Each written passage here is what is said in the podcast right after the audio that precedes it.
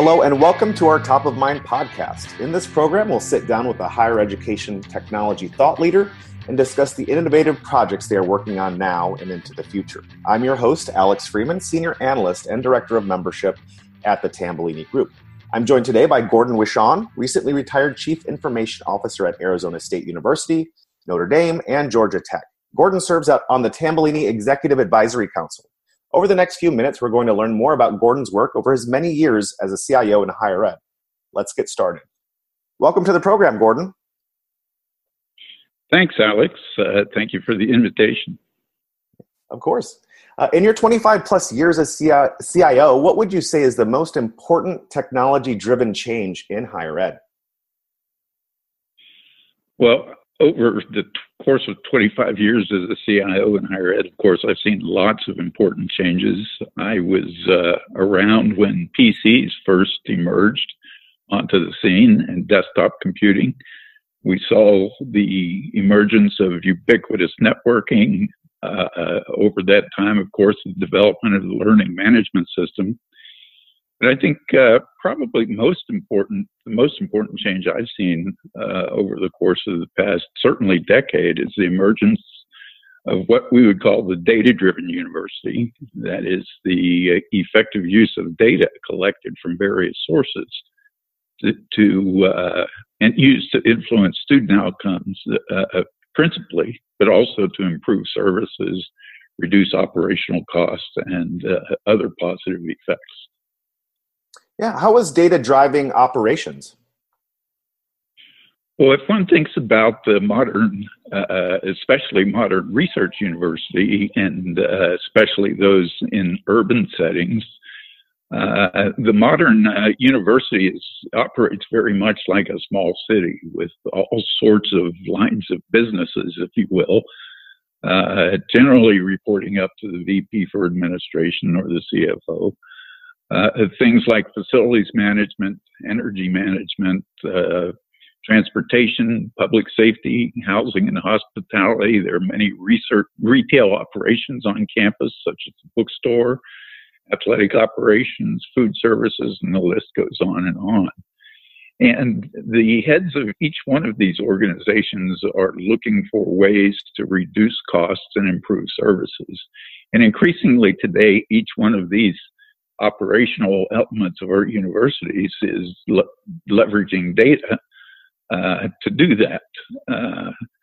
Likewise, our research enterprise is collecting data and leveraging data to help improve their operations and certainly to improve the bottom line for the university. What about the academic side of the house? Well, that's been the most important change in my mind, and that is collecting data from multiple sources about students and their performance and their preferences and their activities, and collecting that data from our student information systems, from our LMS, from all sorts of transactional systems across campus, our housing systems, our swipe card data, and applying analytics, advanced analytics, to leveraging this data to influence student outcomes, and in particular student success, the development of early warning systems and intervention systems that allow us to focus on individual students and to develop an understanding of what makes each student successful or perhaps fail to succeed. Great. How do you see the use of data evolving over the coming years? Well, as I mentioned, we've already begun collecting data from multiple sources. What I see happening is an explosion of sources of data that could be leveraged across the institution as we apply more and more technologies such as the Internet of Things and machine learning to our not only our academic operations but enterprise operations across the university. Our facilities vice president is actively pursuing building information management systems, for example, that would allow them to leverage analytics to perform predictive maintenance to reduce the cost of their operations and to help with energy management and water conservation. Our transportation organizations are beginning to look at such things as autonomous vehicles, but also just making more effective use of the fleets of vehicles that they have in place today, and capturing information on the use of each vehicle and to allow for better scheduling of those vehicles and better utilization of those vehicles. In this way, there's the potential for substantial savings on the operational side of the institution, as well as improving services. So I see multiple sources of data being utilized and exploited by various operations across the institution, academic operations, research operations, and others across the business enterprise to ultimately improve services to students, to faculty, to staff, as well as to focus more closely on student outcomes. Thanks for chatting with me today, Gordon. Any last words of wisdom to share with your colleagues about preparing their organizations to support a data-driven university?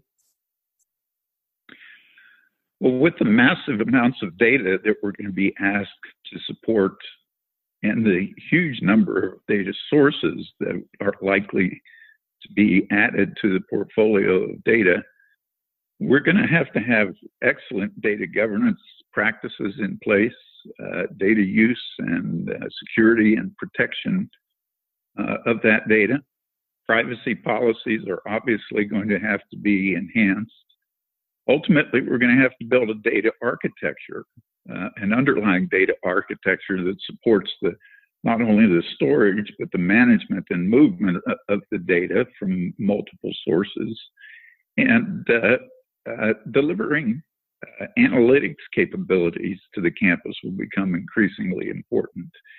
I think it's safe to say that the IT organization will never be able to provide all of the analytics that be asked by the institution. And so developing data services, reporting, and analytics capabilities that can be consumed by members of the university community, whether in operations, research, or in the academic enterprise, will be increasingly important. Self-service analytics is something that seems to be emerging and may be the answer. Finally, the integration across multiple data sources and multiple systems that are delivering these data will be important, because I think that we're going to see requests arrive for single pane of glass views into multiple data sources, particularly on the operations side, but also on the academic side. If our goal is to positively influence student outcomes and create a unique educational experience for every student that attends the institution, we're going to need to have a much better understanding of each student. And that may mean collecting data from multiple sources to develop this 360-degree profile of a student that will allow us to become much more effective at identifying at-risk students and helping those students succeed. All right, thank you. To wrap up today's program, I want to thank Gordon on behalf of the Tambellini Group. If you have any questions about what you heard today or want to learn more about Tambellini membership, please reach out to me at alex.freeman@thetambellinigroup.com. Thank you all for joining us today.